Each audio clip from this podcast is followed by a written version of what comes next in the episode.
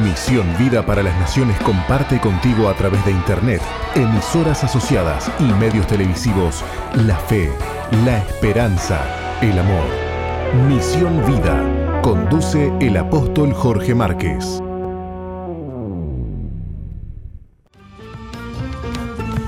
¿Qué tal? Muy buenos días para todos, Dios les bendiga, qué gusto saludarles en este día viernes veintitrés de junio, en invierno ya, ¿eh?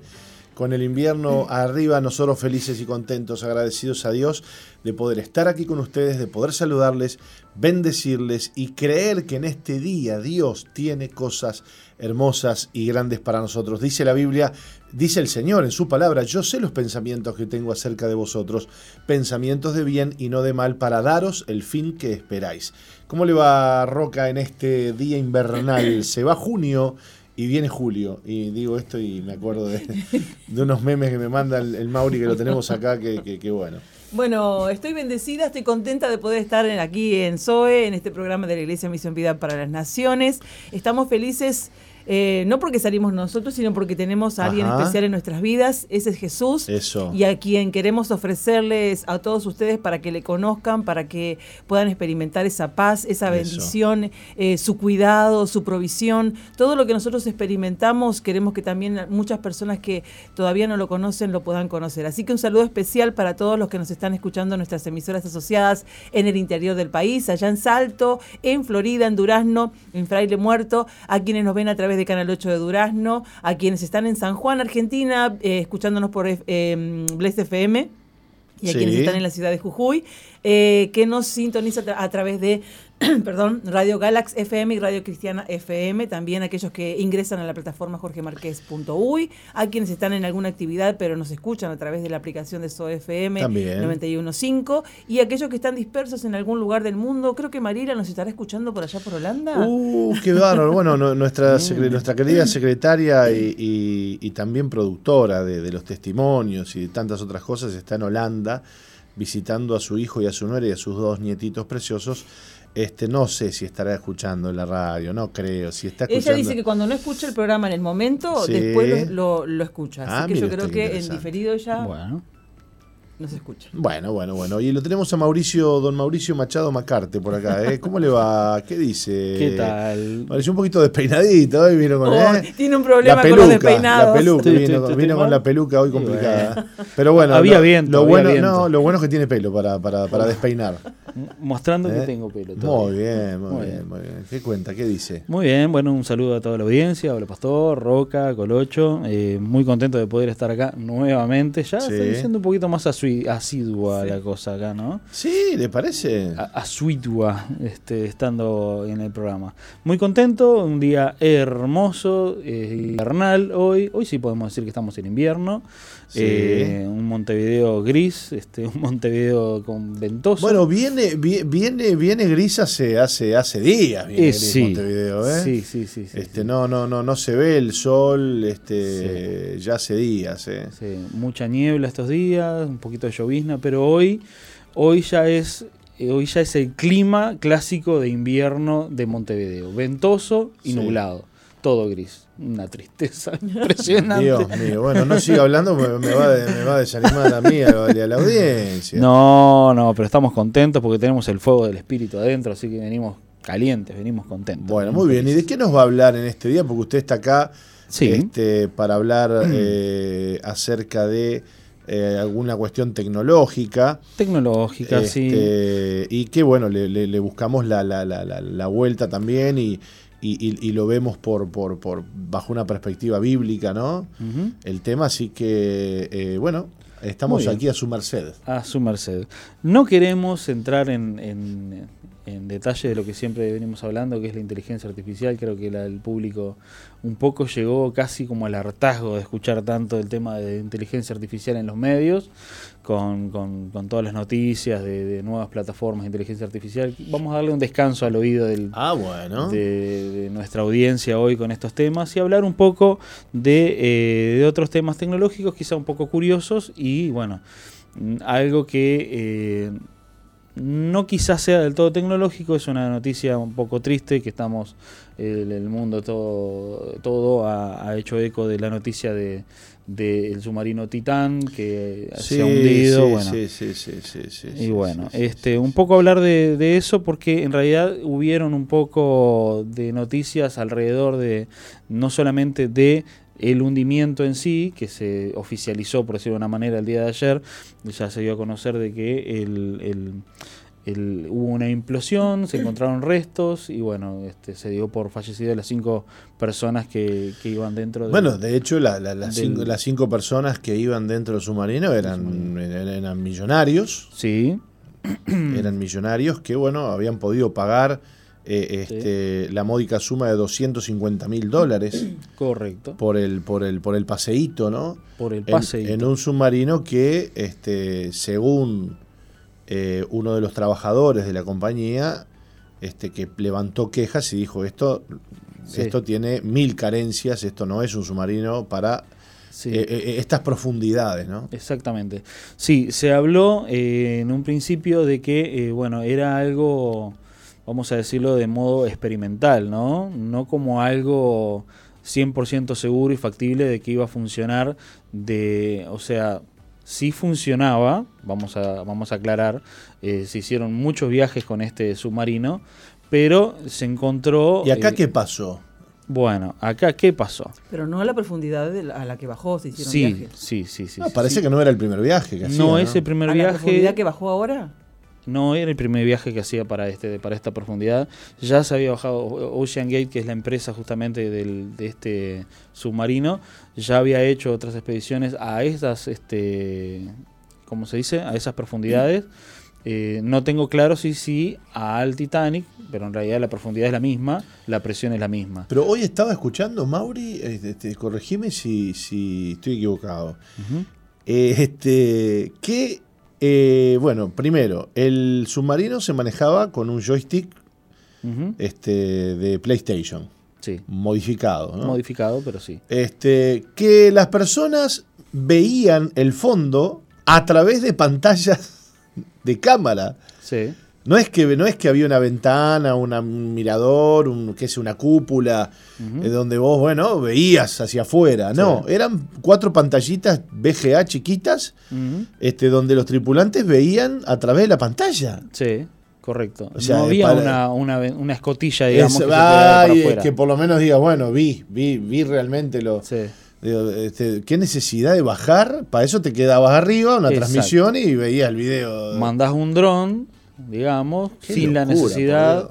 Pero claro, eh, yo venía ahora escuchando en la radio un poco este, de forma jocosa, como siempre se presenta eh, Darwin de Boccati, y hablaba de, de que hay escucha, como una, como una secta. De, a, de, a de Boccati usted? Ah, no, no normalmente, pero casi siempre se, se prende ahí en la radio, en, en el auto.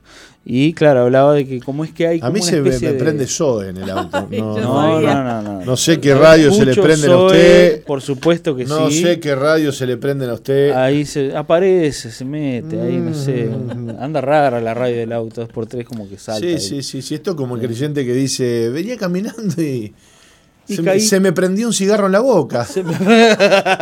No sé qué pasó. Eh, no sé, eh, rarísimo. Fue estaba por... lo más bien y de repente me tomé un litro de whisky. De la nada. Bueno, no, no, no, ah, no me tomé un litro de whisky. Me pero subí al auto escuchó. Y se cambió la radio. No sé, rarísimo. Rarísimo. Se ríe con él. Porque a él le debe pasar lo mismo, ah, seguramente, en el auto de él. No, no tenés radio en el auto. Y se cambió la radio. Esas radios automáticas, ¿viste? Sí, sí, sí. sí, sí, sí, agar, no sí. Se llama El Pecado Automático, digamos. Claro. El mensaje de hoy Libre se titula... de culpa fue la radio. El Pecado Automático. Vaya esto para alguien. Dios Entonces, mío. Claro, decía que hay mucha gente que es como adicta a el tema de...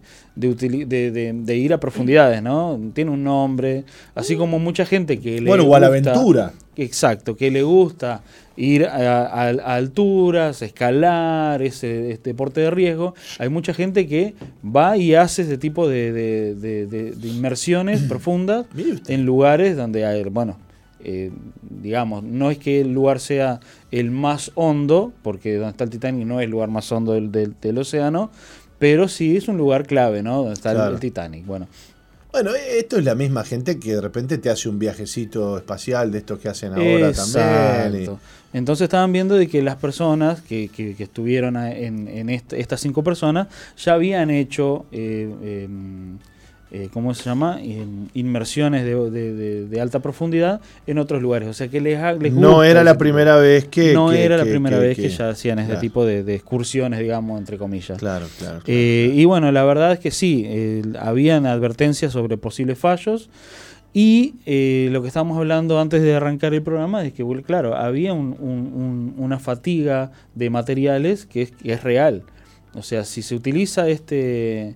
una vez, dos veces y no presenta fallos, perfecto. No significa de que a la larga no vaya a presentar fallos. Claro. ¿No? Porque recordemos que estamos bajando a una presión de, creo que son cuatrocientas veces la, la atmósfera eh, oh. sobre la superficie. O sea que es una presión considerable sobre una estructura que, si bien está pensada para soportar esa presión, no se tomó en cuenta la, eh, la fatiga. Ahora, dice de los, que el submarino implosionó.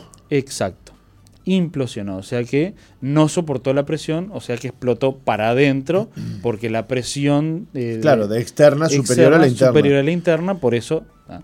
O sea, dos, casos, dos cosas, o porque no soportó la presión, o porque hubo una fuga de presión de adentro para afuera, lo cual aplasta la, el casco, o sea... Mm. ¿Y qué pasó con el submarino? El submarino se perdió.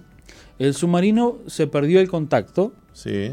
Eh, o sea, no hubo comunicación desde el, desde el barco ahora, hacia el hacia ahora, el submarino. Hoy escuchaba, hoy escuchaba un, ha salido gente a hablar, ¿no? Y a, y a, Uy. Y a hacer este lamentablemente ciertas burlas, ¿no? Y, son sí, vidas toda perdidas, noticia, ¿no? Es, es, pero había uno que, que medio en broma y medio en serio decía, a ver, cuesta tanto este amarrarle una cuerda al de cuatro, no, son cuatro kilómetros de distancia. Son cuatro kilómetros. Cuatro linga, kilómetros, ¿no? Un, sí, una linga, una linga con un carrete, de, pero escúcheme, no, ningún problema, ¿no? Cuesta sí. tanto y si se va, te tirás para atrás la piola y... Y traes el submarino. Por lo menos traes el submarino. Y si, bueno, si implosionó, por lo menos los cuerpos los recuperás también. Bueno, sí. Eh, de igual manera, de igual manera, eh, estaba muy mal pensado, y ahí justamente los fallos de seguridad, porque es tan complicado esto que ni siquiera se puede abrir de adentro el, el mismo submarino. Solamente se puede abrir de afuera. De algunos afuera. Tornillos súper comprimidos. Eh, Qué en el barba, caso de que, ¿no? que los quisieran eh, poder este salvatear, digamos, no sé si existe la palabra, a, a profundidad, tampoco podían haberlo salvado, porque no se puede abrir el, el casco, se tendría que haber roto el casco y no, no hay forma. Solamente se podía abrir sin en superficie, o sea, fuera del agua. O sea, fallos de seguridad por todos lados, más allá del fallo estructural que tuvo la, el, el submarino y que, bueno, este tuvo esto. La noticia, bueno, la, la recogemos de eh, el observador punto com punto uy. Dice, las advertencias sobre eh, posibles fallos de seguridad del sumergible Titán que desapareció en la expedición del Titanic. Docu- eh, documentos judiciales de Estados Unidos muestran que David eh, Lotswright, el director de las eh, operaciones marítimas de la empresa, expresó su preocupación en un informe de inspección de la nave eh, desaparecida. Eh, un ex empleado de OceanGate, la eh, compañía que opera la nave Titán desaparecida desde el domingo, había advertido de posibles pues, problemas de eh, seguridad del sumergible desde dos mil dieciocho. Desde el dos mil dieciocho empezó a haber informes de, de problemas de seguridad. O sea, no estamos hablando de que empezó este año a funcionar esta nave. Estamos hablando del dos mil dieciocho. ¿Cuántas inmersiones tuvo? No sé. No, no, no, no sé cuántas. No, creo que no hay información acá, pero habían eh, numerosas complicaciones de seguridad, de posibles fallos estructurales que podían este, suscitarse luego de tanto tiempo de uso de la nave, que fueron descartadas. Descartadas no porque se corroboró de que no iba a funcionar, que no iba a fallar, sino descartadas la, la, la, sí. los fallos de seguridad, la, los posibles fallos de seguridad, porque no quisieron verificarlo. Eh, bueno, este informe identificó numerosas complicaciones que planteaban graves problemas de seguridad, entre ellas el modo en que se había eh, probado el casco según la documentación hecha pública. Lockheed enfatizó el potencial peligro para los pasajeros del Titán cuando el sumergible alcanzaba profundidades extremas. El ex empleado reclamó que sus advertencias fueron ignoradas y, sí. y convocó una eh, reunión con los directivos de OceanGate, pero fue despedido, recogen los documentos. Uy, qué fuerte. Eso sí es fuerte. La empresa lo demandó por revelar información confidencial y le presentó una contrademanda por despido improcedente él, a la empresa, ¿no? El caso se resolvió, aunque se desconocen los detalles del acuerdo. Eso, bueno, está. No lo sabremos en qué quedó, obviamente, me imagino, por lo que parece, para que no hubiera más información que se revelara. Obviamente, hubo señor tacataca de por medio. Para usted, Nico, cállese no hable, boca. cállese la boca. Acá no ha pasado nada. Bueno, pero ahora ¿no? Imagínate vos las, las, las, las cifras siderales, ¿no? Que, wow. que cobra esta gente doscientos cincuenta mil dólares por, por, por, por persona. Por, por persona, viaje. por viaje, sí, claro. ¿Cuántos, cuántos días este estaban en el...? Y la expedición, eh, tres días desde que salen de Canadá, a un día entero debe ser la inmersión. O sea, no un día entero entera la, la inmersión, son unas cuantas horas, pero... Este, más todo el tiempo que está en la nave y, y retornan, son varios días. La expedición son varios días. Eh, pero claro, también se hablaba de que eh, la, los controles que tiene la, la, la, la, la, la aeronave, es decir, la nave, no, no los controla mucho ningún estado, ningún gobierno. ¿Por qué? Porque sí se controla cuando sale del puerto el barco que lleva el submarino. Claro. Pero el submarino es un accesorio del barco. Es como que se ah, haga. Un, mira vos. Es como que se haga un, un, un estudio de una de estructural de un tanque de oxígeno. Sí, sí, no sí, sí, sí, sí, sí, sí. Entonces sí, por sí. eso no hay tantos controles para este tipo de, de, de naves. Claro, porque no, no, o sea, no, no, no es que no es que salió un submarino, sino que salió un barco. Exactamente, del, del, del puerto, puerto salió un barco. Salió un barco no salió. Claro, claro. Ahora, claro, si el claro, submarino claro, claro. hubiera salido desde el que claro, no existe, porque claro, ese, claro. ese submarino no es para, para ahí, viajar. Ahí digamos que la cosa, la cosa cambia, ¿no? Claro. Entonces, por otro lado, una carta enviada en marzo del dos mil dieciocho a OceanGate por la Marine Technology Society, eh, M T S, Sociedad de Tecnología Marina, publicada en el diario The New York Times, afirmaba que el enfoque experimental, y eso vamos a ponerlo con un camión de comillas, porque sí. en realidad es experimental, ¿sí? adoptado por OceanGate, podría tener resultados negativos. Desde menores hasta catastróficos, como los que estamos viendo ahora, ¿no? Un portavoz de OceanGate declinó hacer comentarios sobre eh, los problemas de seguridad planteados por Lockheed y M T S. Eh, así que bueno, el sumergible Titán, des- eh, descrito por la compañía como experimental, ¿sí? se construyó con un eh, material inusual para una nave de aguas profundas. El casco que rodea, eh, que rodea la parte hueca donde se sientan los pasajeros está hecho de fibra de carbono. Y una pequeña ventana en el fondo, eh, en la ventana en uno de ellos, ¿no? Es una ventanita chiquita, pero no para, para observar, simplemente no vas a ver nada porque es una ventana muy chica. Por lo general en los sumergibles de aguas profundas, la parte donde están los humanos es una esfera de titanio Opa. de unos dos metros de diámetro. Indicó Nicolai Rotterdam, profesor de biología marina. Acá no era de titanio la esfera. No, no era de titanio, era de fibra de carbono. Hay una gran diferencia entre el titanio y la fibra de carbono, ¿no?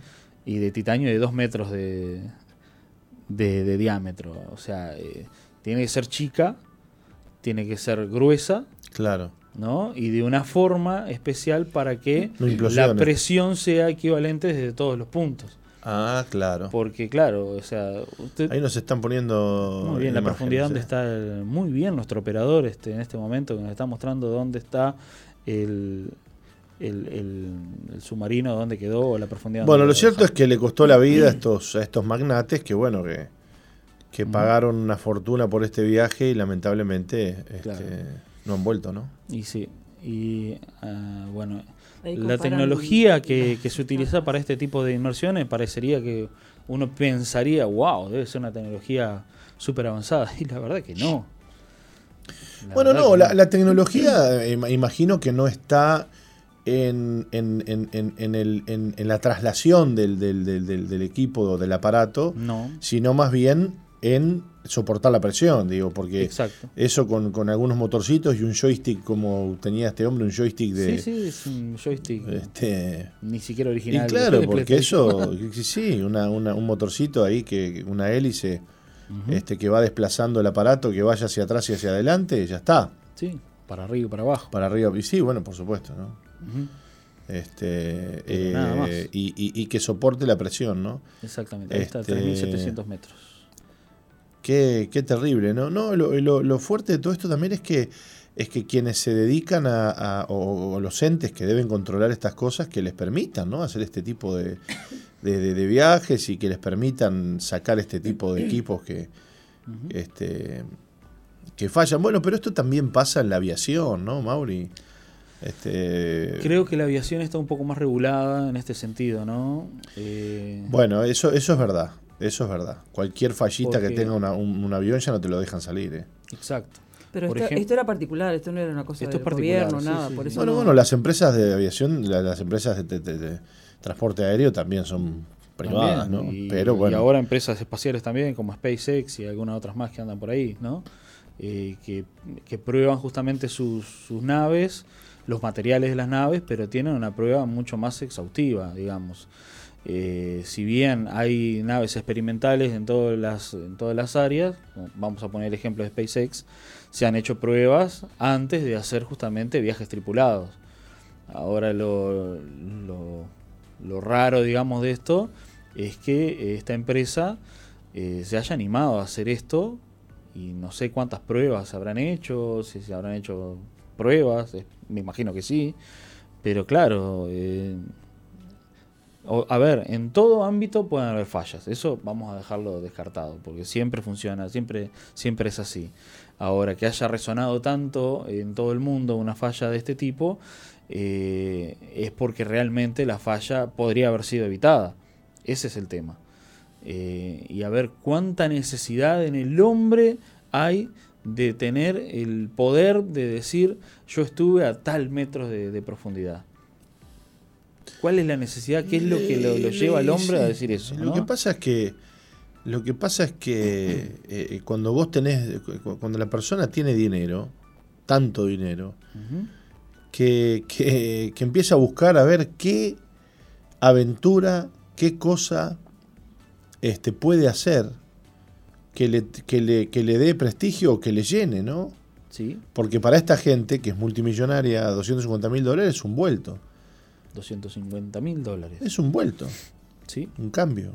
Exacto. Cuando vos tenés mil, dos mil, tres mil, cinco mil millones de dólares o más, uh-huh.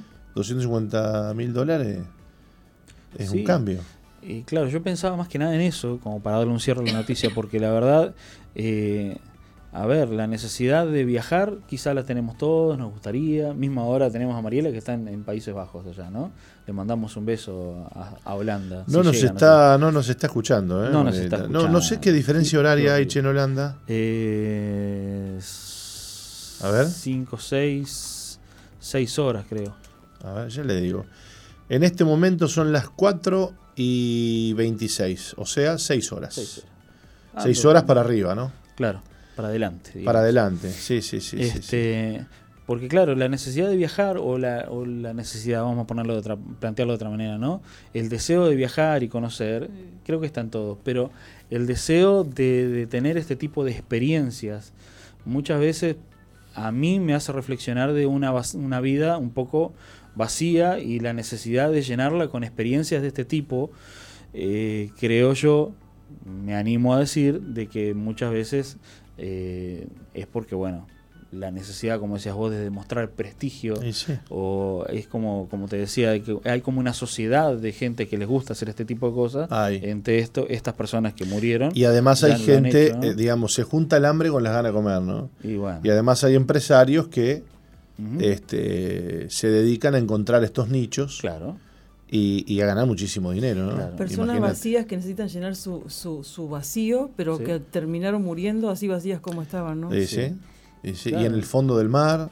Uh-huh. Este, imagínate vos la situación, este uh-huh. es terrible, ¿no? Es terrible, es terrible. terrible. Claro, eh, en la, la soledad verdad, de, de, de, de la oscuridad del fondo del mar, allá abajo. Es tristísimo. Eh, a ver, ¿qué, qué, qué, ¿cuál es la ganancia de esto? O sea, sí, a sí, mí sí, no, sí, no, sí, no, sí. no me cabe andar alardeando con otras personas si yo estuve a tres mil quinientos metros de profundidad. No, a mí no me mueve el amperímetro, la verdad. De repente hay gente que sí, bueno, está. Eh, Imagínense tres mil seiscientos, tres mil quinientos, tres mil setecientos metros.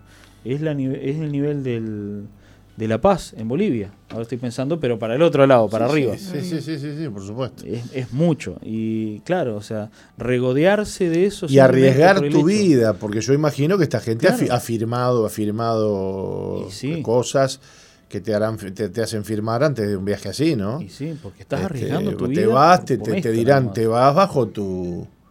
Sí. Bajo tu propio riesgo, ¿no? Claro, la empresa no puede asegurar tu vida a esas profundidades, me imagino. De que es, es muy arriesgado. ¿Qué empresa sí, sí. te puede asegurar de que, que no, no te va a pasar que, nada? Claro, que no te va a pasar nada. Claro, es terrible. Claro. El vacío del hombre, la necesidad del ser humano de, de ser alguien, de tener algo, de tener una experiencia, de vivir la experiencia, Exacto. de aprovechar este corto tiempo, porque claro, para el que no tiene vida, esperanza en la vida eterna, uh-huh. esta es su única vida. Claro.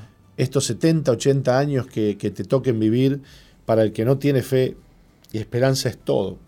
Entonces vamos a tratar de, comamos y bebamos, como dice la Biblia, ¿no? Sí. Porque mañana moriremos. Exacto. Tratar de tener y hacer todo lo que pueda, aún este, arriesgando la, la, la, lo, que, lo que me queda de vida, ¿no? Exacto. Bueno, Mauri, gracias este, por este informe sobre este submarino uh-huh. que, que, bueno, este... perdió, en el que se perdió la vida de, de, de cinco, eran cinco los, los, los, los pasajeros, cinco digamos. Los pasajeros, porque más, no, no más, serían tripulantes, son pasajeros. Son pasajeros, claro. ¿Sí? Cuatro está corrigiendo con ocho, más eh, uno. El, el uno ah, ese era el, el C E O, el C E O de la empresa. Era, era el dueño de la empresa, ah, porque el dueño sí. de la empresa, sí, sí, sí, sí, sí, yo escuché hoy.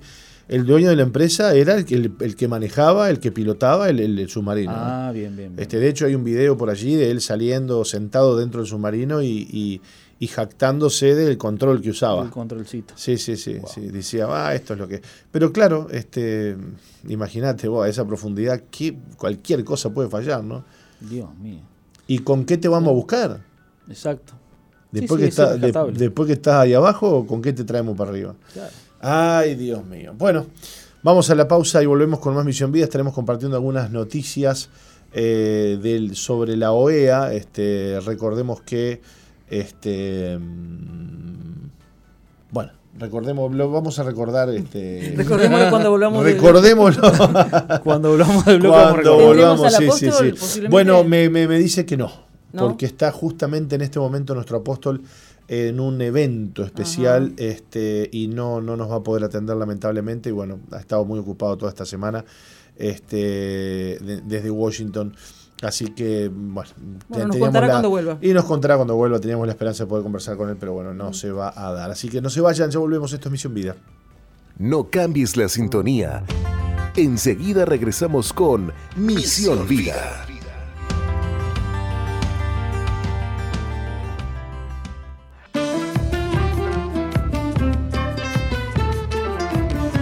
Muy bien, continuamos con Misión Vida para las Naciones. Roca, ¿qué estábamos escuchando? Cuénteme, por Factor favor. De cambio, cantando Hasta que Dios vuelva.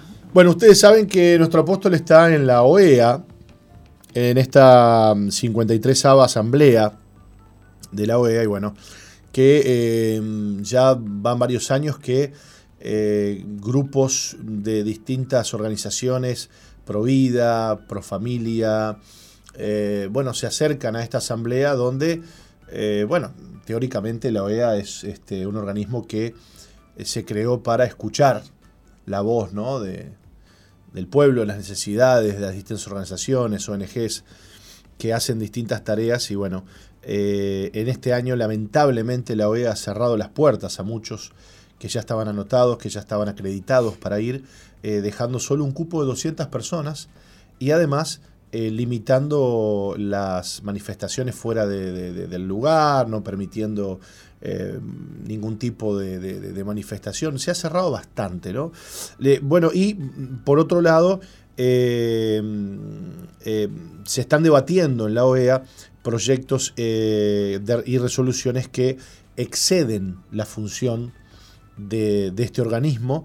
Y bueno, eh, se han hecho denuncias este, de asociaciones civiles que dicen, bueno, creemos que la O E A se está yendo de los límites, no fue creada para esto la O E A, y la pura verdad es que este, lo que se ha visto a lo largo de estos años en la O E A es que está bastante flechada la cosa, ¿no?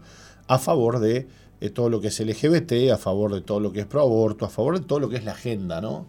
Este, mundial. Eh, Joana Perco, ¿cómo le vas? ¿Qué dice? Buen día. Bueno, me agarró de sorpresa, bueno, me agarró de bueno, sorpresa bueno, bueno, pero bueno, digo pero... que yo le dije que acá estaba la información. Bueno, pero usted usted, t- usted siempre tiene algo bajo la manga. No sé, yo, yo iba camino hacia allá y me flecharon para acá. Exacto. Bueno, contenta, ¿cómo le va, contenta. Joana? Bien, bien. Bienvenida al programa Misión Vida. Y bueno, le, le voy a leer, voy a leer para, para usted y para la audiencia. Varias aso- asociaciones civiles y legisladores latinoamericanos piden a la Organización de Estados Americanos que respete el marco y los principios de los tratados de derechos humanos reconocidos internacionalmente y no se exceda en sus funciones utilizando en sus documentos términos tendenciosos e intencionados como derechos sexuales y reproductivos, discurso de odio y mujeres o niñas en toda su diversidad. El reclamo está motivado por proyectos de resolución que se debatirán o que se están debatiendo, diríamos, Este, en, en la Asamblea General del Organismo que se inició este miércoles veintiuno de junio. El colectivo de mujeres libres y soberanas que reúne a representantes de todo el continente denuncia la terminología adoptada por la Comisión Interamericana de Derechos Humanos, advirtiendo que esta no figura en los textos de los tratados firmados por los países de, de la O E A para establecer la creación y funcionamiento de esa comisión. Es por ello que estos grupos afirman que la comisión incurre en abuso de poder, entre otras cosas, al intentar declarar el aborto, por ejemplo, como un derecho humano y forzar así su legalización en todo el continente. Tenemos, Joana Perco, una O E A flechada. Bueno, esto es muy sencillo. Sinceramente, se resuelve muy fácil la incógnita de por qué la tenemos flechada. Eh, la O E A, cuando se fundó, uh-huh. que creó la Carta Magna, creó una Carta Magna realmente excelente. Tenemos una excelente Carta Magna a la creación, al inicio de la creación de la O E A, sí. donde se reconocen los derechos humanos, sí. que no debiera de cambiarse. El problema es que los Estados miembros se comprometen a ayudar a la organización y ya hace un tiempo que los fondos que recibe la O E A en muchos casos no son de Estados miembros, son de O N G e incluso de Estados que están fuera de la O E A, que no son americanos. Es increíble, pero y, si y, yo pongo y, la plata y, y cumple, para que vos claro, trabajes, claro, entonces te digo, mira, en realidad claro. yo me convierto en tu patrón. Exacto. Porque yo te digo, mira, vos hasta ahora venías trabajando así. ¿Podés seguir trabajando? No. ¿Por qué? Bueno, porque no tengo fondo, porque me falta estructura, porque para llegar acá tengo que hacer esto y esto. ¿Y cuánto sale? Ah, bueno, ¿me das? Bueno, yo te doy, pero mando yo. Entonces, lo que está pasando claro, claro. es que los intereses de la O E A terminan siendo avasallados por otros intereses que son superiores a la propia Carta Magna y lo que llama la atención de, por ejemplo, en este caso, el, el, el colectivo este de, de mujeres libres, o le llaman la atención a la O E A, es que justamente esos principios fundacionales se ven este, avasallados por intereses que vienen por fuera. ¿Y por qué? Yo tengo, hoy saqué una foto, mira, justamente hoy de mañana saqué una foto, es una gráfica donde muestra cómo han ido incrementándose los aportes de estados por fuera de la O E A y por otras organizaciones que buscan cumplir con sus propios objetivos, más allá de los objetivos que tiene la O E A. Y ellos son los que cambian definiciones, los que sí. utilizan eufemismos. Exigen. Exigen, ¿no? Acorde a eso. Y eso termina por desvirtuar lo que es justamente la propia Organización de Estados Americanos. Bueno, estas, estas, estas organizaciones que, que, que también reciben dinero de grandes magnates y uh-huh. de personas que tienen muchísimo dinero y a los cuales les interesa que la agenda globalista, que la Agenda veinte treinta, que incluye este, el tema del aborto, que incluye el tema de la deconstrucción de la familia, que incluye el tema de este, potenciar eh, en la cuestión de los derechos L G B T y hacerlo y, y avasallando los derechos de, de los demás, ¿no? Porque mm. este, te, te, te defiendo los derechos de los de los L G B T, pero te, te destruyo los derechos de, del resto, ¿no? Es un poco así la cosa. Mm. Este, también impulsan en cada país el tema. No solo sí, en la O E A, desde organismos internacionales y también desde los estados de los países que reciben muchísimo dinero por estas cosas, ¿no? Sí, porque sí, vos decís, no, ¿cómo se sostiene esta no, gente? Claro, es, es, es un tema económico. Lo que hay detrás es justamente es la solvencia económica de este, quienes están por fuera muchas veces de los estados miembros de determinadas organizaciones, en este caso la O E A, que son los que bancan, por ejemplo, eventos como un, un ocho de marzo, por ejemplo, el Día de la Mujer, que ponen plata para que determinadas organizaciones marchen y se manifiesten y paguen para que frente a tal fecha, bueno, se lleven a cabo declaraciones, proclamas, que justamente lo que buscan es sentar un precedente. Eh, el problema acá es que eh, hay que ponerse de acuerdo, en definitiva, qué es lo que está, eh, qué, qué es lo que rige al día de hoy, qué es lo que tiene el acuerdo de los Estados miembros que fueron ratificados, quienes fueron los que ratificaron en sus parlamentos, en definitiva, convenciones internacionales, eh, pro, no protocolos sí. de acción, o sea, en definitiva. Y no hay duda que lo que rige y lo que está vigente es lo que Eh, está estipulado en la carta. Cuando empezamos a hacer retoques, en, ahí, no, ahí no lo hacemos. Ya cambia la cosa. Ah, claro, ahí cambia la cosa. Me estás cambiando la regla de juego en pleno juego. Claro, y, a, y además este el lenguaje, ¿no? Porque totalmente. Cualquier frase en estos ámbitos, este, y vos sabrás muy bien, este, como experta en el tema internacional, cualquier frase, cualquier palabra que, que, eh, que, que se cambie o que se coloque puede ser... Este, luego usada, ¿cómo no? Pero ahí dice tal cosa, ¿no? Bueno, de hecho, el término género, si le hiciéramos un seguimiento, si, si utilizáramos una gráfica este, en años hacia atrás, de dos mil veintitrés hacia atrás, y vamos rastreando cómo fue comenzó a ser utilizado. Cómo fue evolucionando el uso, fue, el y, uso. Cómo, y, y cómo se le va ayornando otros términos a ese término. O sea, claro. Porque justamente es un juego de palabras y en esa repetición, recordemos que el ser humano aprende por repetición. Claro. Entonces va quedando grabado eh, en, en el cerebro determinados términos que comienzan claro. a ser empleados. Y vos decís, ¿y por qué no lo voy a decir de otra manera si es tan natural el decirlo? Claro. No, lo que pasa es que justamente el cambio de la terminología es fundamental claro. para las nuevas generaciones. Claro. ¿Me explico? Claro. Para una, para generaciones más nuevas, y es lo más natural no es hablar de aborto. Para generaciones más nuevas es hablar de, el, eh, de, de la interrupción voluntaria claro, del embarazo. Claro. O sea, no utilizás la palabra aborto porque, claro, porque es, es una palabra realmente violenta. Claro, ¿no? Claro. Entonces, eh, pero vos vas cambiando la terminología y lo que vas haciendo es como... de alguna manera suavizando en el sí, colectivo... La, la dureza de la realidad. La dureza de la realidad. Nadie habla de crimen cuando, cuando, cuando se comete un aborto, ¿no? Es terrible, ¿no? ¿No? Es, es, es, y, es, y cómo, y cómo Joa, este, Joana, eh, eh, el tema de, de, de la terminología va permeando en todos los, los estratos sociales, porque vos empezás a escuchar los medios de comunicación, los comunicadores... Este, los periodistas, los profesores, los maestros, los que, los que, los que de alguna manera van eh, eh, formando opinión, ¿no? Y metiéndose en la conciencia colectiva, poco a poco el uso de esos términos, como decís vos, va suavizando algo que en realidad es terrible. Yo, yo tengo... Abortar, matar un, a un niño no nacido, es terrible. Sí, es un crimen además. Eh, y es, eh, es la arremetida más dura Que, que se ha hecho contra el propio ser humano. Porque el derecho, el derecho humano fundamental para que existan todos los demás derechos es el derecho a la vida. Y, sí. y cuando le abrimos la canilla, ¿no?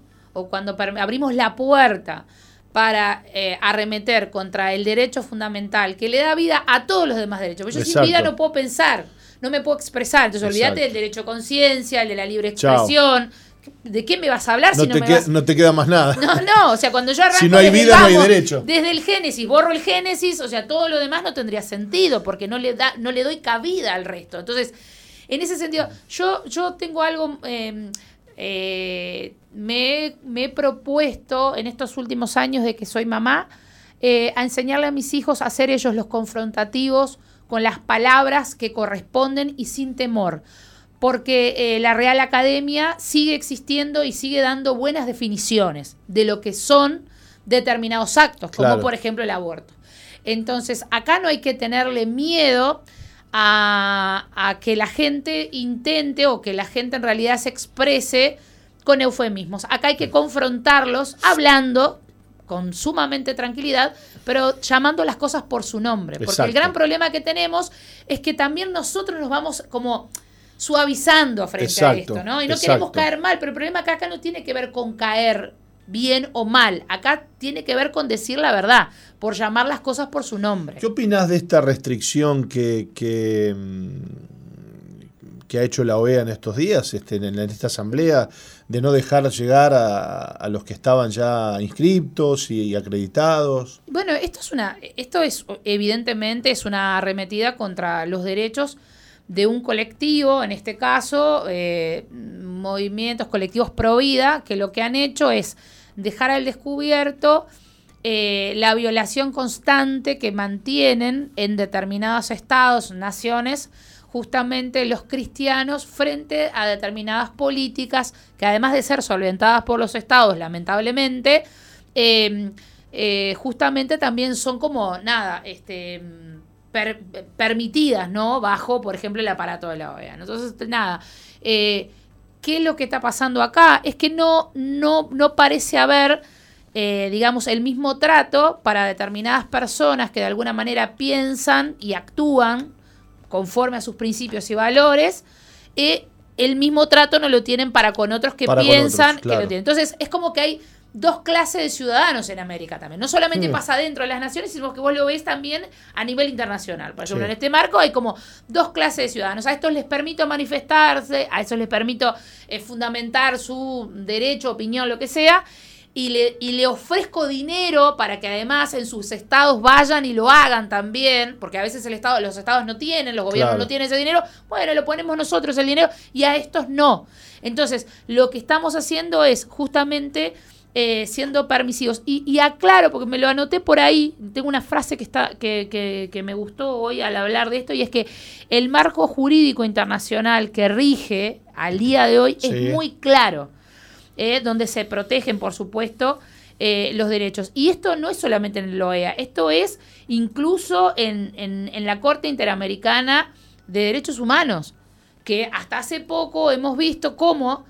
Eh, cuando en un Estado no se puede torcer la voluntad del Estado porque los gobernantes que están en, digamos, en, en el poder de alguna manera están eh, comprometidos, por ejemplo, en la defensa del derecho a la vida, lo que han hecho es apelar a la Corte Interamericana, creando casos, creando claro. casos para que se sienta un precedente. Y si la Corte Interamericana de Derechos Humanos accediera a eso y dara, dara por válido ese tipo de casos, bueno, alguien podría decir, bueno, si la Corte lo hizo, entonces, aunque acá en, en, en tal país, en tal nación, no nos permitan el aborto, bueno, la Corte ya falló, entonces claro. vamos a ir nosotros a la Corte que nos deje allá.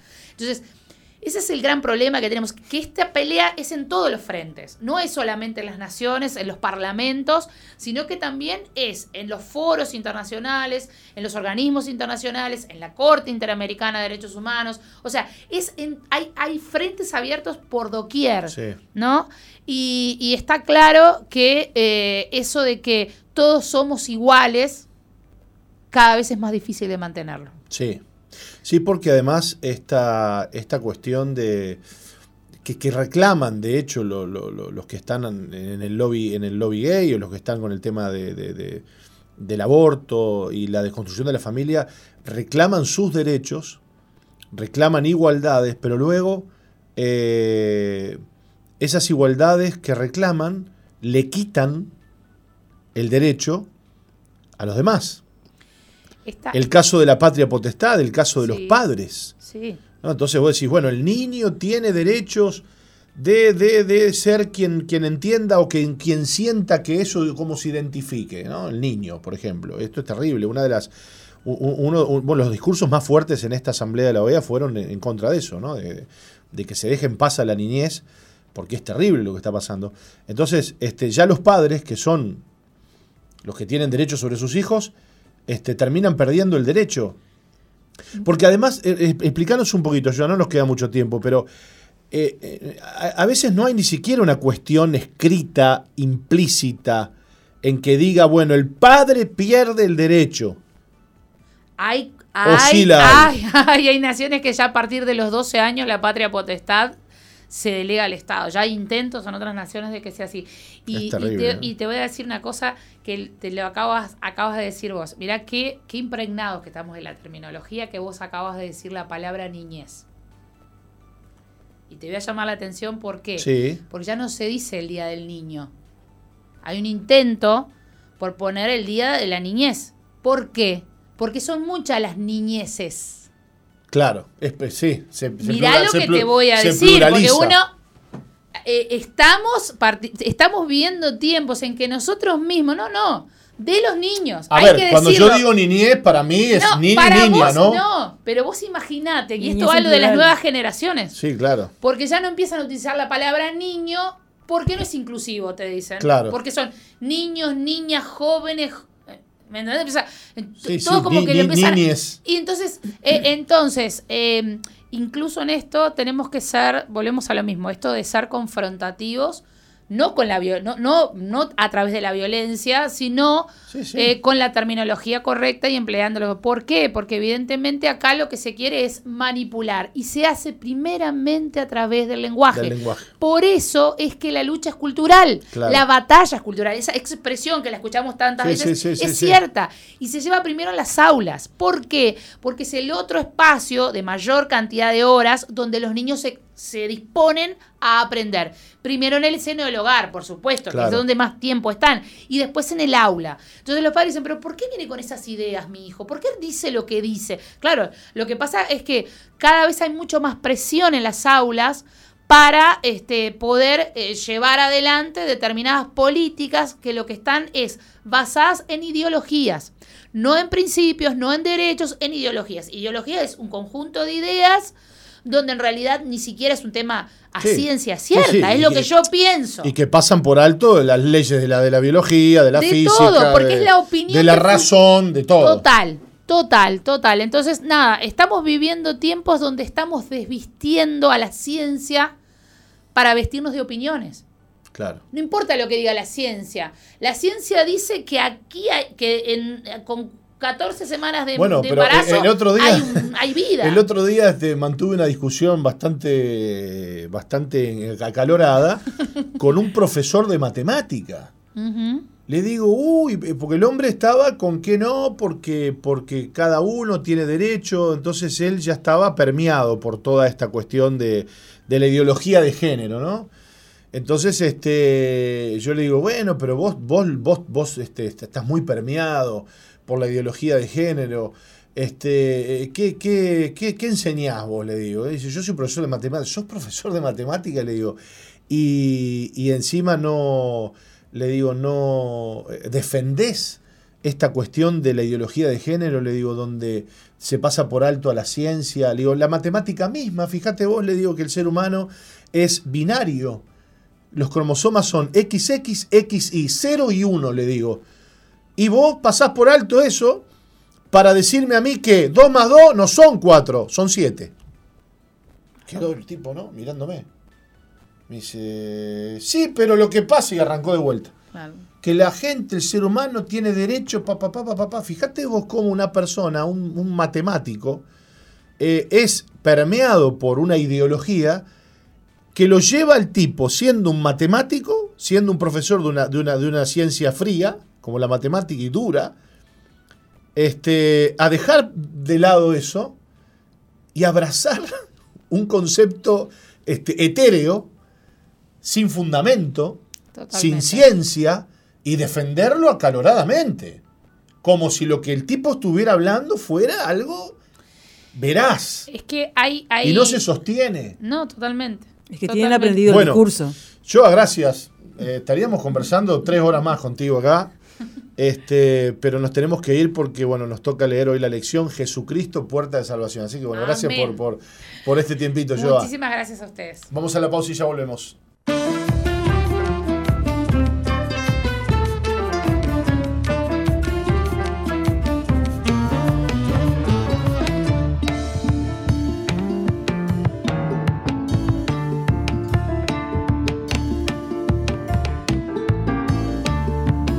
Bueno, muy bien. ¿Le gustó este temita de rap, Roca? La verdad, sí. Mire usted qué bueno. Hay que ser valiente para decir todas esas cosas. Sí, muchachito joven, ¿no? Sí.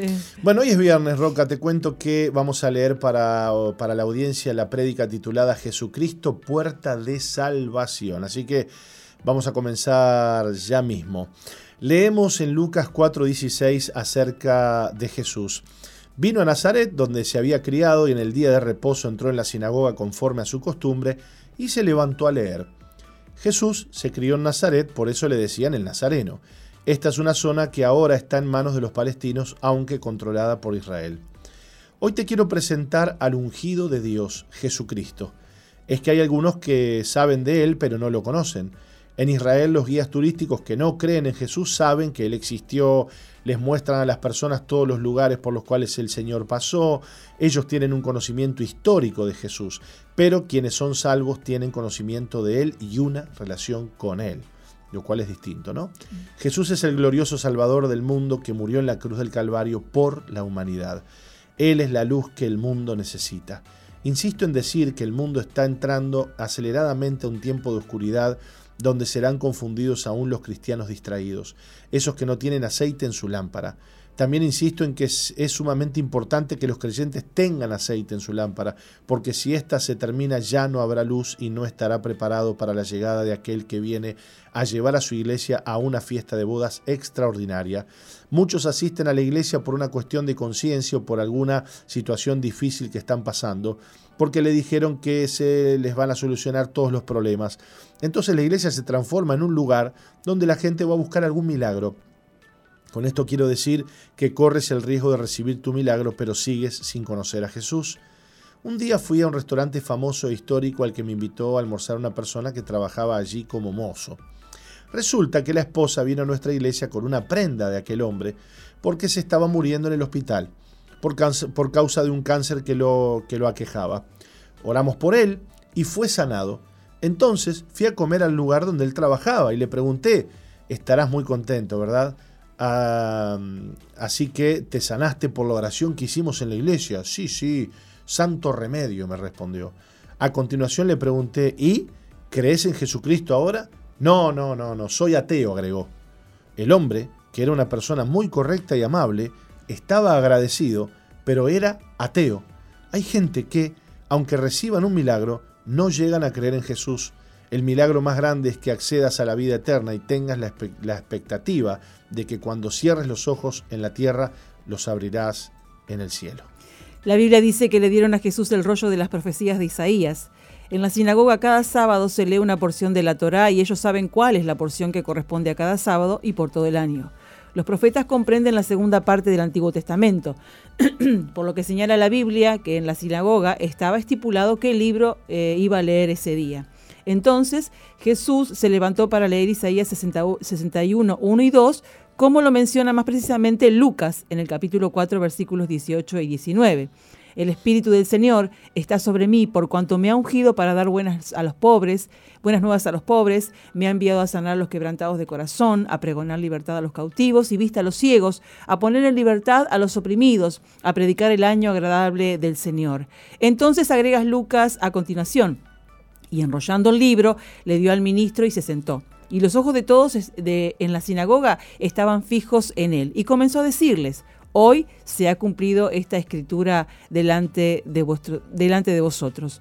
Esta profecía tiene una segunda parte que refiere al futuro, pero la primera parte eh, estaba señalando este, ese presente en el cual estaba Jesús. Por lo tanto, dejaba de ser una profecía para el futuro en el momento que Jesús la leyó, y entonces dijo: «Esta profecía se ha cumplido hoy delante de sus ojos». Jesús quiso decir: «Este ungido soy yo». Y lo dijo en Nazaret, donde se había criado y en donde todos los conocían. Todos lo habían visto trabajar con su papá en la carpintería y a nadie se le ocurriría pensar ni aceptarían que él era el ungido, el Mesías. Jesús dio testimonio de que ningún profeta es acepto en su propia tierra. También les dijo: «Sin duda me diréis este refrán: médico, cúrate a ti mismo. De tantas cosas que hemos oído que se han hecho en Capernaum, haz también aquí en tu tierra». Era difícil hacer milagros allí, porque para eso, para que eso sucediera se necesitaba fe. Dios nos ha dado a nosotros la fe como un arma poderosa y somos responsables de usarla o no. La Biblia señala eh, que en ese momento se enojaron con Jesús y pensaban que de ninguna manera él podía ser el Mesías enviado por Dios, de quien habían hablado los profetas, aquel de quien se refirió Dios cuando le dijo a la mujer: y pondré enemistad entre ti y la mujer, y entre tu simiente y la simiente suya. Esta te herirá en la cabeza y tú le herirás en el calcañar. Génesis tres quince. Desde el Génesis, Dios había anunciado la venida de su Hijo y ahora estaba allí, parado, leyendo las profecías de Isaías y diciendo: esto se ha, se ha cumplido hoy delante de sus ojos. Lo que nos asegura el perdón de los pecados y nos lleva a la salvación preparada por Dios para nosotros es creer que Jesús es el Mesías, el Hijo del Dios viviente. La fe en Jesús nos hace ciudadanos del reino de los cielos. Pero muchos están confundidos con esta realidad abrumadora. Muchos daban buen testimonio de Jesús y estaban maravillados de la palabra de gracia que salía de su boca, pero no lo aceptaban como tal. Fue cuando Jesús dijo: de cierto os digo que ningún profeta se acepta en su propia tierra, y en verdad os digo que muchas viudas había en Israel en los días de Elías, cuando el cielo fue cerrado por tres años y seis meses, y hubo una gran hambre en toda la tierra, pero a ninguna de ellas fue enviado Elías, sino a una mujer viuda en Sarepta de Sidón. Sarepta era la tierra de los palestinos, una región donde se adoraban otros dioses y tenían otras creencias. Y resulta que le habían creído a Dios, mas en el tiempo de Elías había muchas viudas y Dios mandó al profeta a donde vivía una mujer extranjera que tenía fe. Y esa mujer que tenía fe recibió bendición de parte de Dios. ¿Qué, ¿Por qué hablo de esto? Porque viene confusión al mundo por el hecho de que el hombre anda buscando el bien y la verdad. Yo quiero pedirle a la iglesia, más precisamente a los jóvenes y estudiantes, que no se dejen maravillar por la inteligencia artificial, porque el Salvador del mundo se llama Jesucristo. El hombre ha inventado la inteligencia artificial que logra acceder a tanta información que como existe en el mundo. Y hasta han logrado que ésta pueda pensar, y no solo eso, ya que supuestamente tiene sentimientos igual que las personas.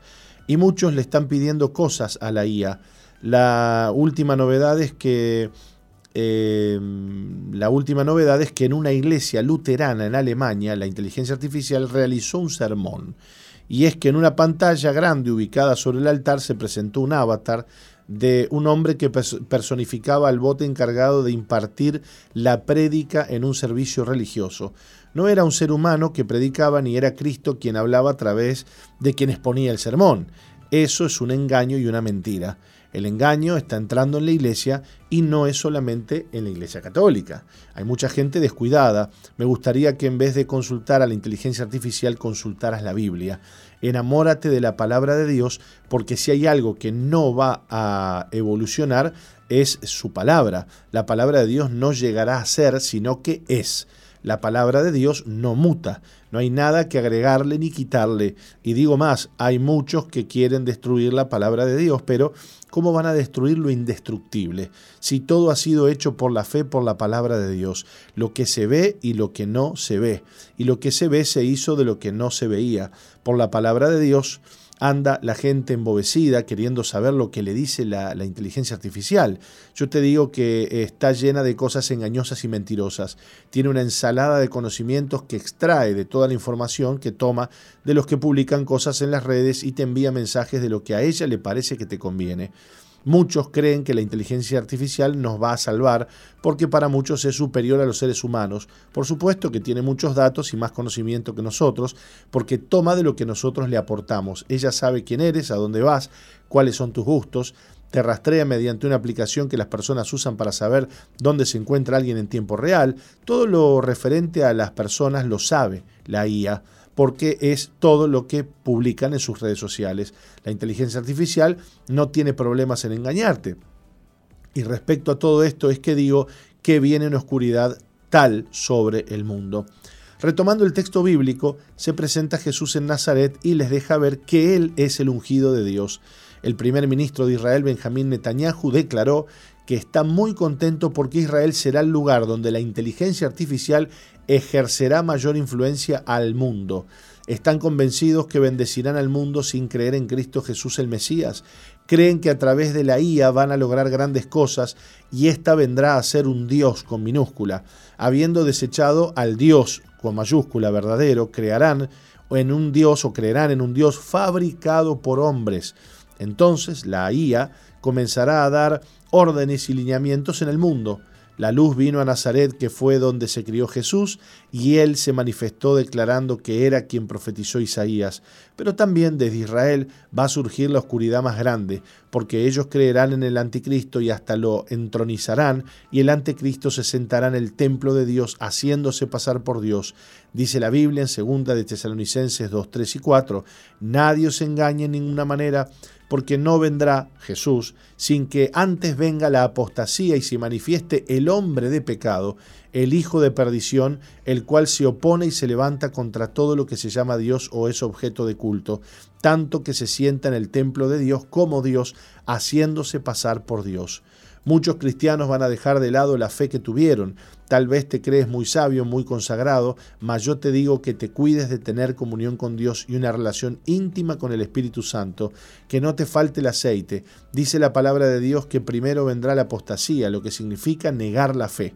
Para mí es una señal que la inteligencia artificial esté dando un sermón en una iglesia. Esta es una señal de oscuridad tremenda.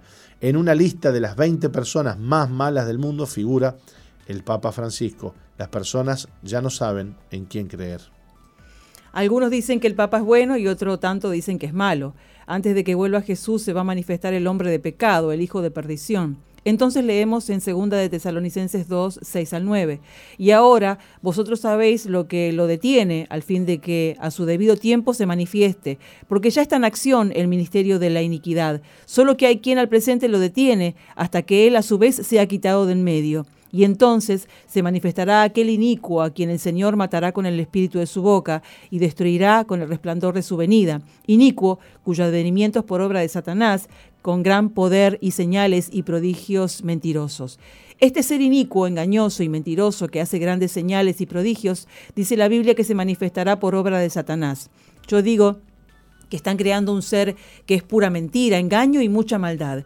Y muchos van a creer que llegó el bien, pero el bien llegó hace poco más de dos mil años. Según nos relata la Biblia, Abel dio una ofrenda que le costó la vida. A Jesús también lo querían matar por causa de la declaración que hizo en Nazaret. Se enojaron mucho con él y lo llevaron a un despeñadero para arrojarlo por el precipicio. En este tiempo, en el mundo, quieren destruir la verdad y anular la palabra de Dios. En Estados Unidos han hecho demandas para que prohíban la Biblia en determinados lugares, así como también libros cristianos. Y es que a lo bueno le dicen malo y a lo malo bueno. Querer en la verdad y proclamarla en un mundo de oscuridad te puede costar la vida.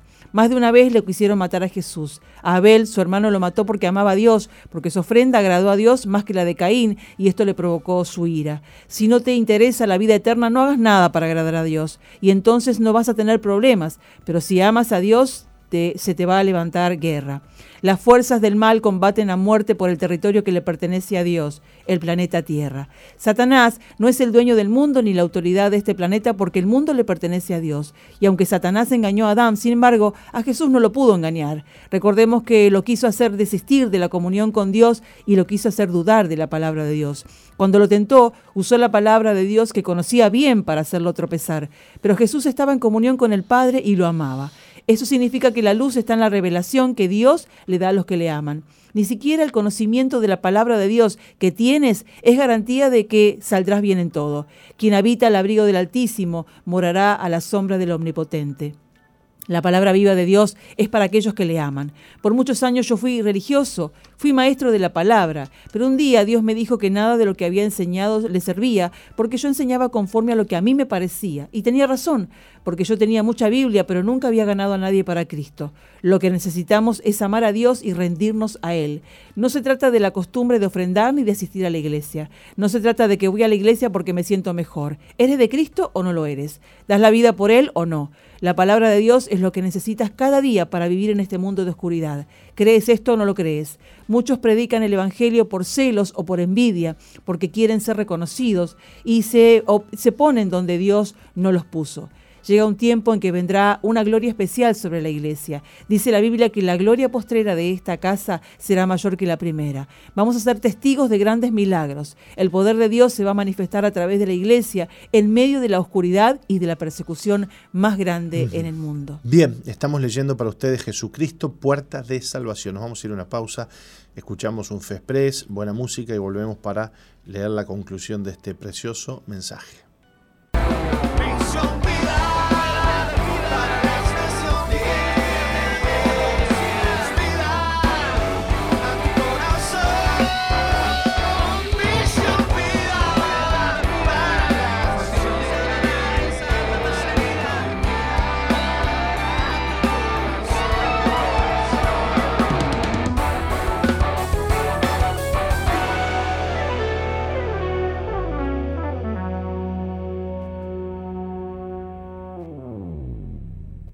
Jorge Márquez y esto es Fe Express.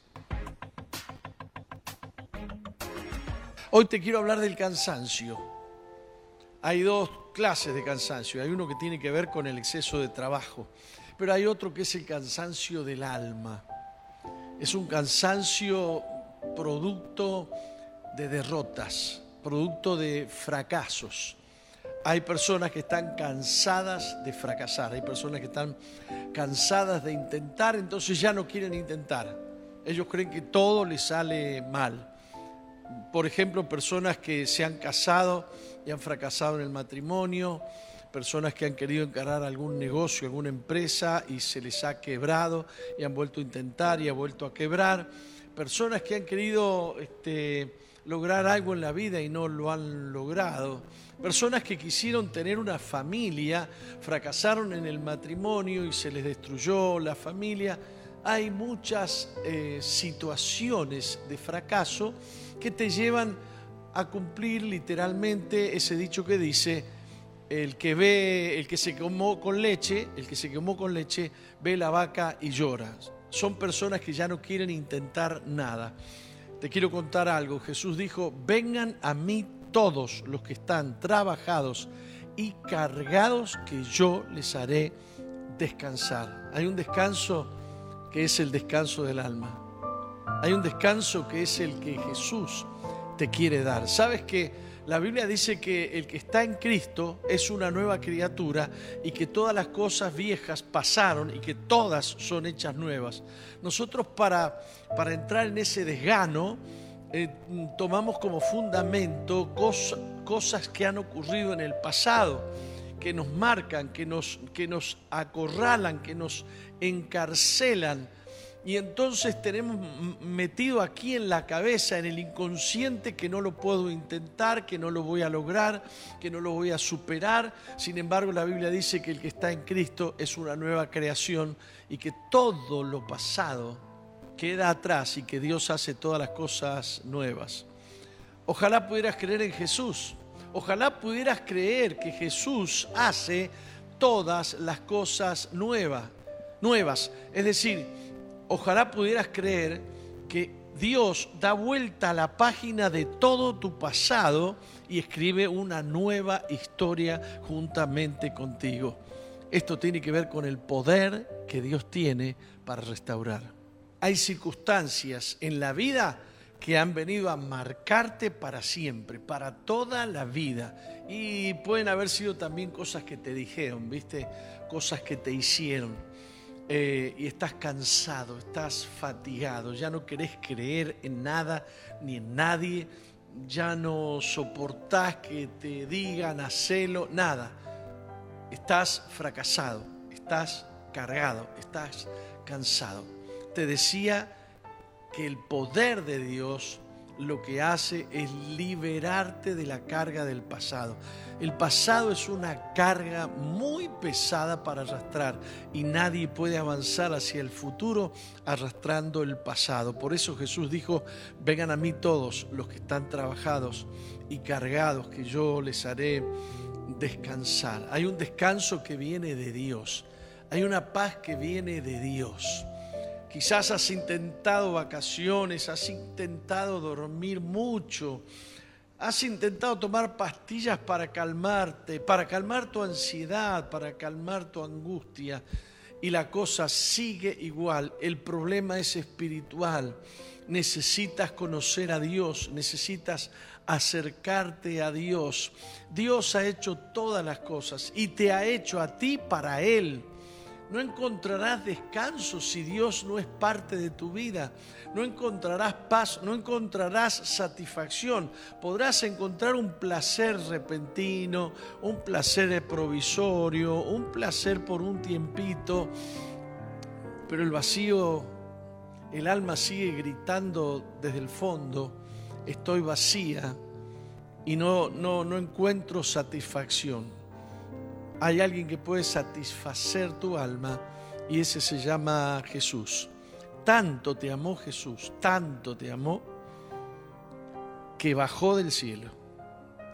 El amor de Dios lo arrancó del cielo para venir a la tierra a morir por ti en la cruz del Calvario.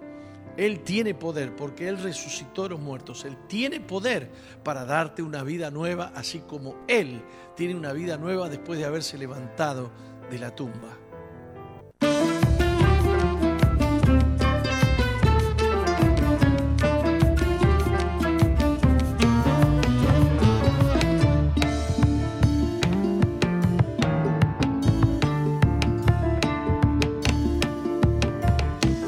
Bien, y con esta linda música continuamos con Misión Vida, Roca, para leer la conclusión de la lección, la prédica del día de hoy. Si has creído, verás la gloria de Dios. Cristo es el ungido de Dios. No busques en otros lugares, no busques revelación en otro lado. El Señor se animó a declarar: el cielo y la tierra pasarán, pero mis palabras no pasarán. Esto es Mateo veinticuatro treinta y cinco. Si hay algo estable e inamovible, si hay algo que ningún viento, filosofía o ideología puede torcer, es la palabra de Dios. Jesús es la palabra de Dios encarnada. El asunto es si perteneces a Cristo o no perteneces. No se trata si tienes la sensación o la ilusión de que le perteneces. Si dice la Biblia que el Espíritu Santo nos da testimonio de que somos hijos de Dios. ¿Te da testimonio de que verdaderamente eres hijo o hija de Dios? Yo te dije al comienzo que te quería presentar al Salvador del mundo, Jesucristo. Si entiendes que no le perteneces, por más que formes parte de una iglesia o de que seas fanático de cualquier denominación, hoy es el momento de tener un encuentro con Él, con el ungido, Jesucristo, el Hijo de Dios.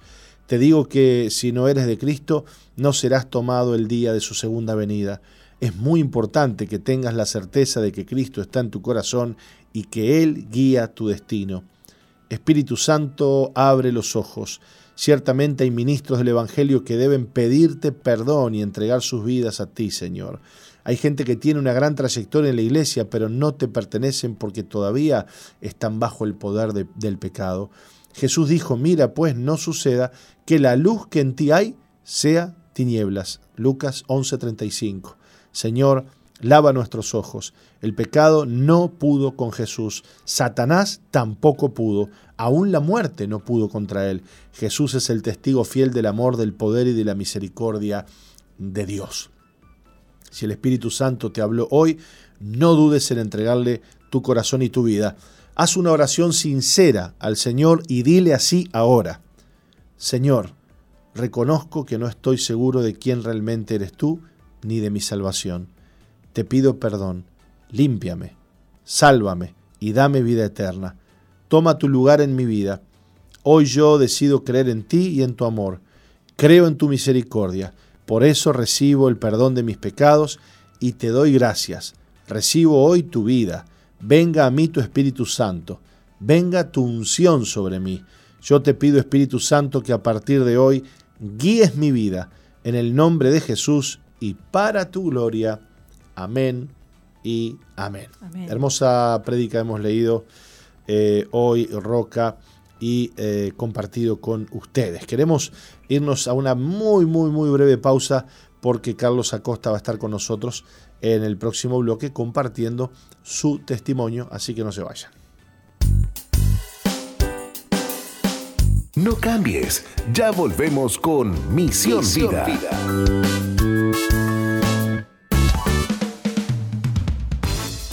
Sigue al apóstol Jorge Márquez en Twitter e Instagram, arroba Jorge Márquez Uy. Y suscríbete al canal de YouTube Jorge Márquez. Jorge Márquez.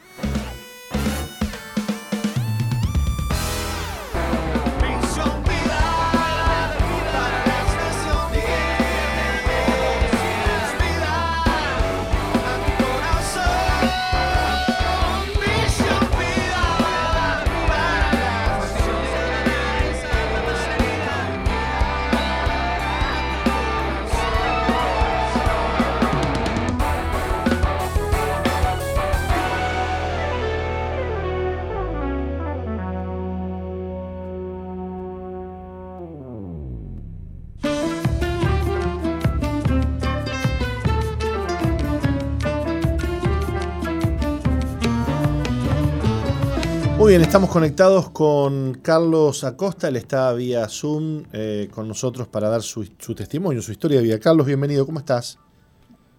Buen día, bien ustedes, gracias por la invitación.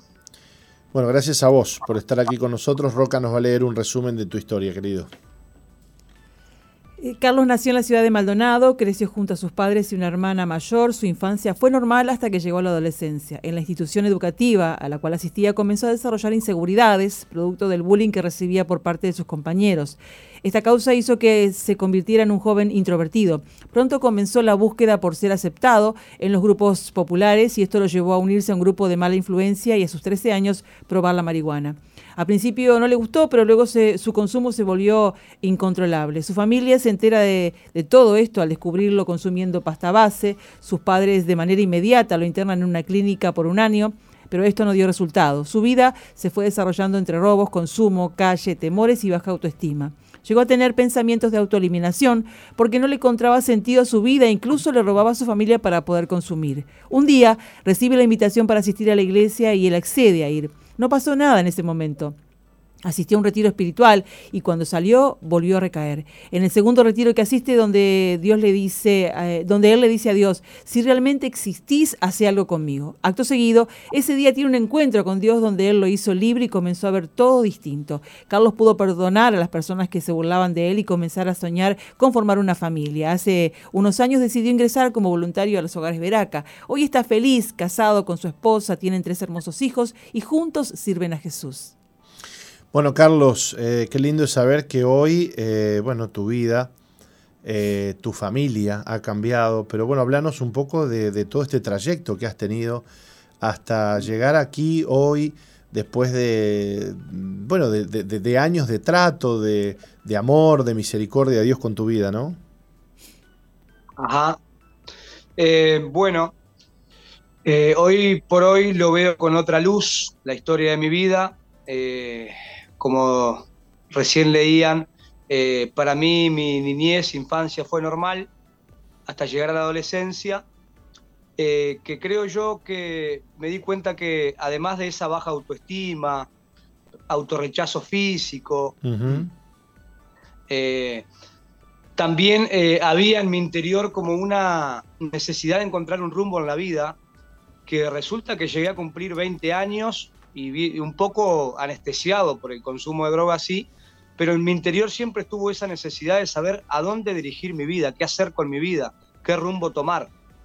Y miraba para todos lados y decía, ¿cuál será el estilo, el estilo de vida correcto que me va a hacer feliz? Y me di cuenta de que, de que no tenía una vocación, por ejemplo. Tenía veinte años y no sabía, eh, no me gustaba nada, nada me atrapaba, ni la música, ni, ni la arquitectura, ni la medicina.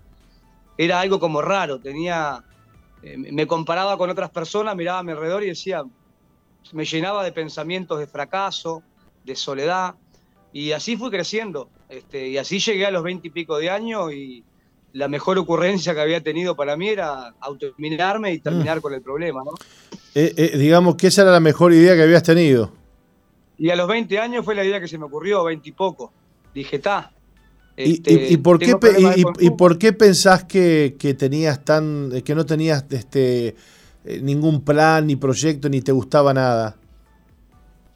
Y porque realmente no lo tenía. Eh, a los quince años empecé a agarrar el, eh, la secundaria para la jodita, la esquina, eh, la, las malas amistades, y ya a los dieciséis ya no iba más al liceo. Y de ahí en adelante fue... Me, Me enganché con las salidas, con estar en la esquina este, vagando hasta las dos, tres de la madrugada, droga va, droga viene, y cuando quise ver ya estaba cumpliendo la mayoría y me pongo a mirar y digo, ¿qué he hecho con mi vida, no? Pero además también corría por mi interior muchos pensamientos negativos, ¿no?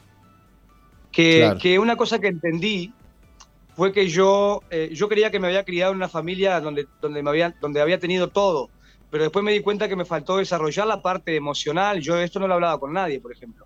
Me sentía autorrechazado, me sentía con baja autoestima, pero no lo había hablado con nadie. Claro. Así crecí.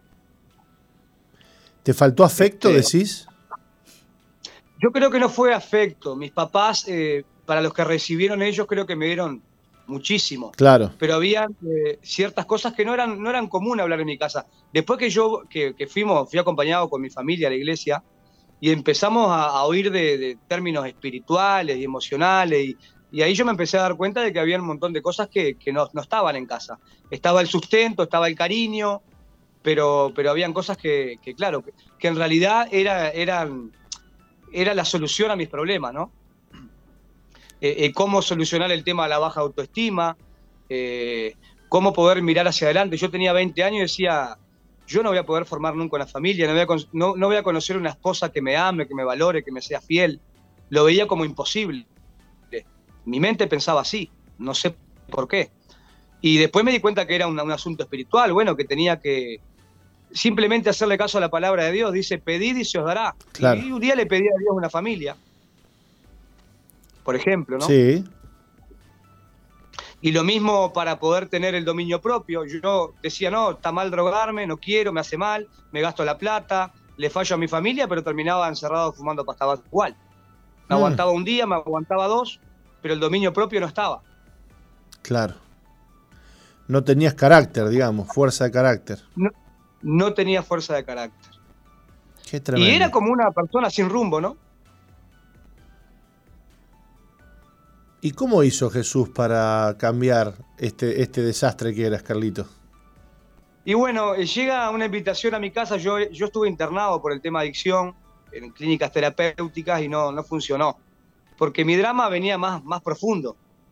Y resulta que yo nunca logré hablar tampoco esas cosas profundas de mi vida hasta que no llego a un encuentro, a un retiro espiritual, este, que a mí me invitan a la reunión y digo, no, yo con, con, la, con la iglesia no quiero saber nada, tenía mis argumentos, ¿no? Pero como estaba tan mal y había probado ya con pastillas ansiolíticas, an, eh, antidepresivas, ansiolíticas, había probado con psicología, con internaciones, dije, no me queda mucho más cosa que probar.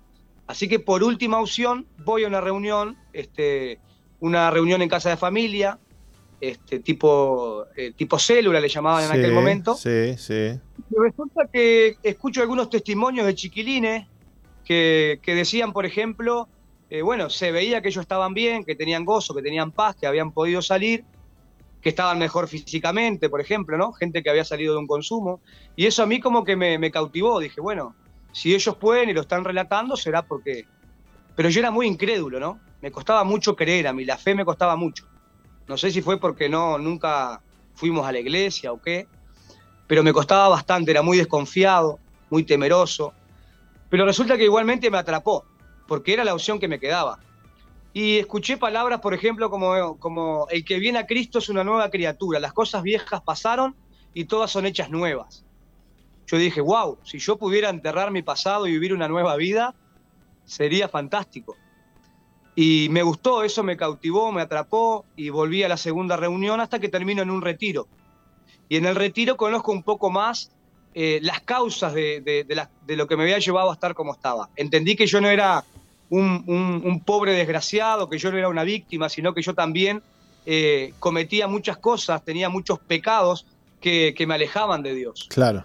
Y, que, y, que, y eran las consecuencias de, de cómo yo estaba, de por qué tenía baja autoestima, de por qué era tímido, vergonzoso, me autorrechazaba, no tenía fe.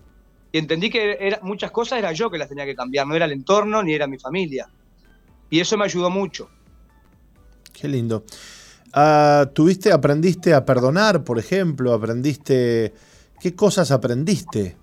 Con el Señor, con, con su amor, con su misericordia.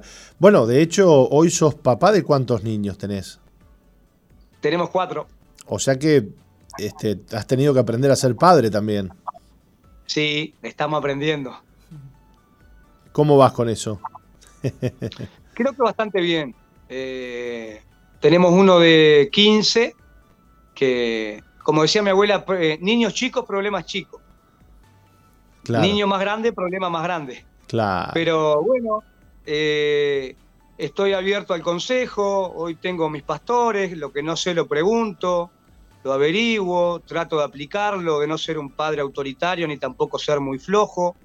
Y tengo, creo, la experiencia de que todo lo que yo hice mal, hoy por hoy, como que uno... Yo entendí que mis papás eran ingenuos en algunas cosas. Yo les decía con trece años... me voy a jugar al PlayStation. Y en realidad agarrábamos una moto y nos íbamos a Punta del Este a los bailes, a tomar vino, a robar motos. Y mi papá creyendo que yo estaba jugando al PlayStation.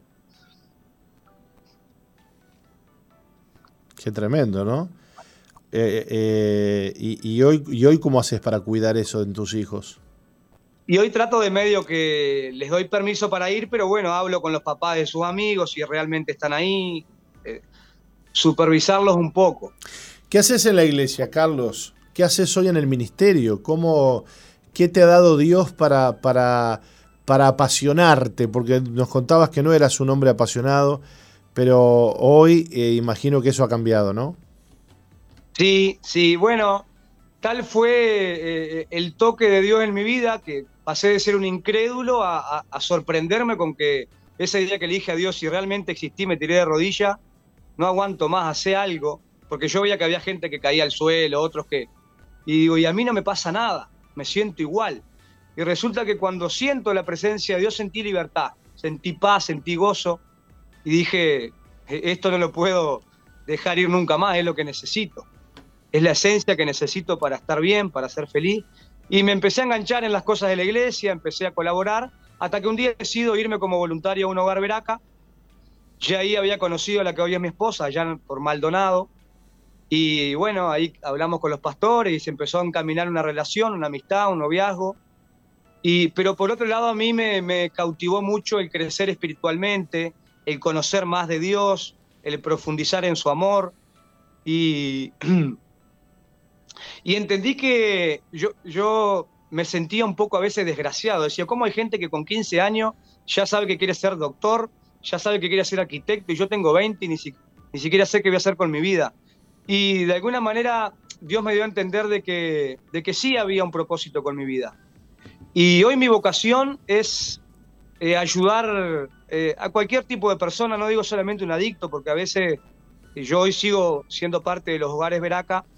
Este, hoy, hoy lo hacemos como voluntarios con, con toda mi familia y me he encontrado con un montón de gente que el problema no es la pasta base, es la depresión, la soledad, la calle o le faltó familia, y me, me apasiona poder ver el cambio en la gente, ver que la gente salga de la depresión, salga de, del fracaso y, y poder ver a la gente salir adelante y las familias, y veo muchos niños que necesitan paternidad, amor, eh, consuelo, eh, ¿cómo se llama esto? Eh, contención.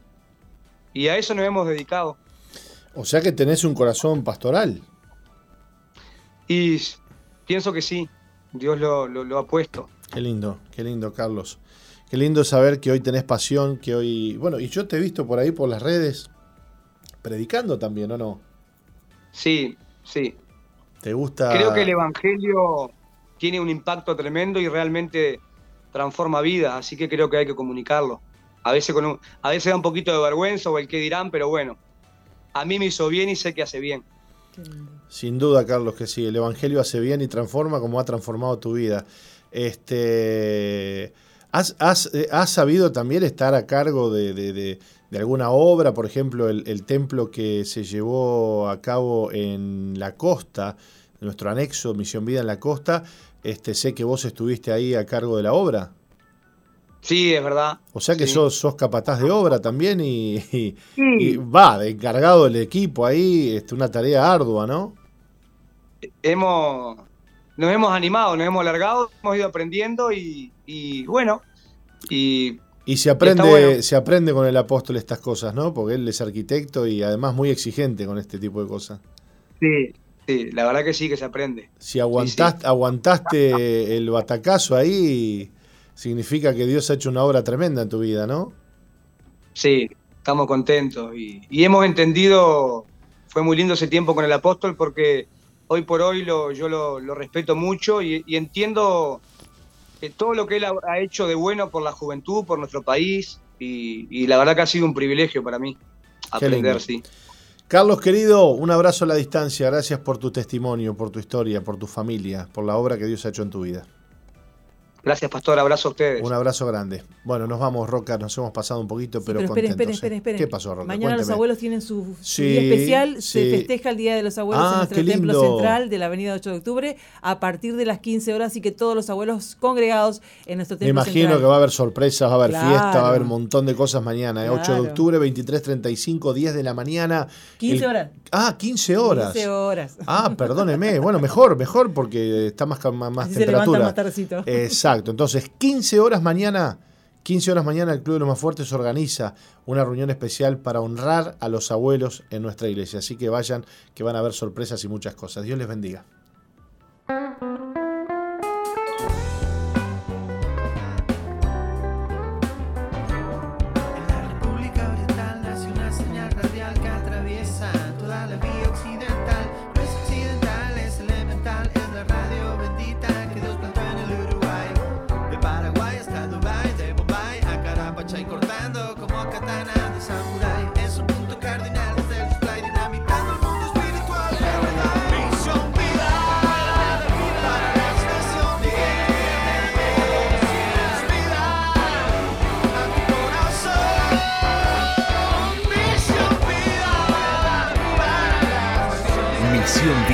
La iglesia que Dios plantó en Uruguay para que juntos alcancemos lo imposible, presentó su programa exclusivo que conduce el apóstol Jorge Márquez.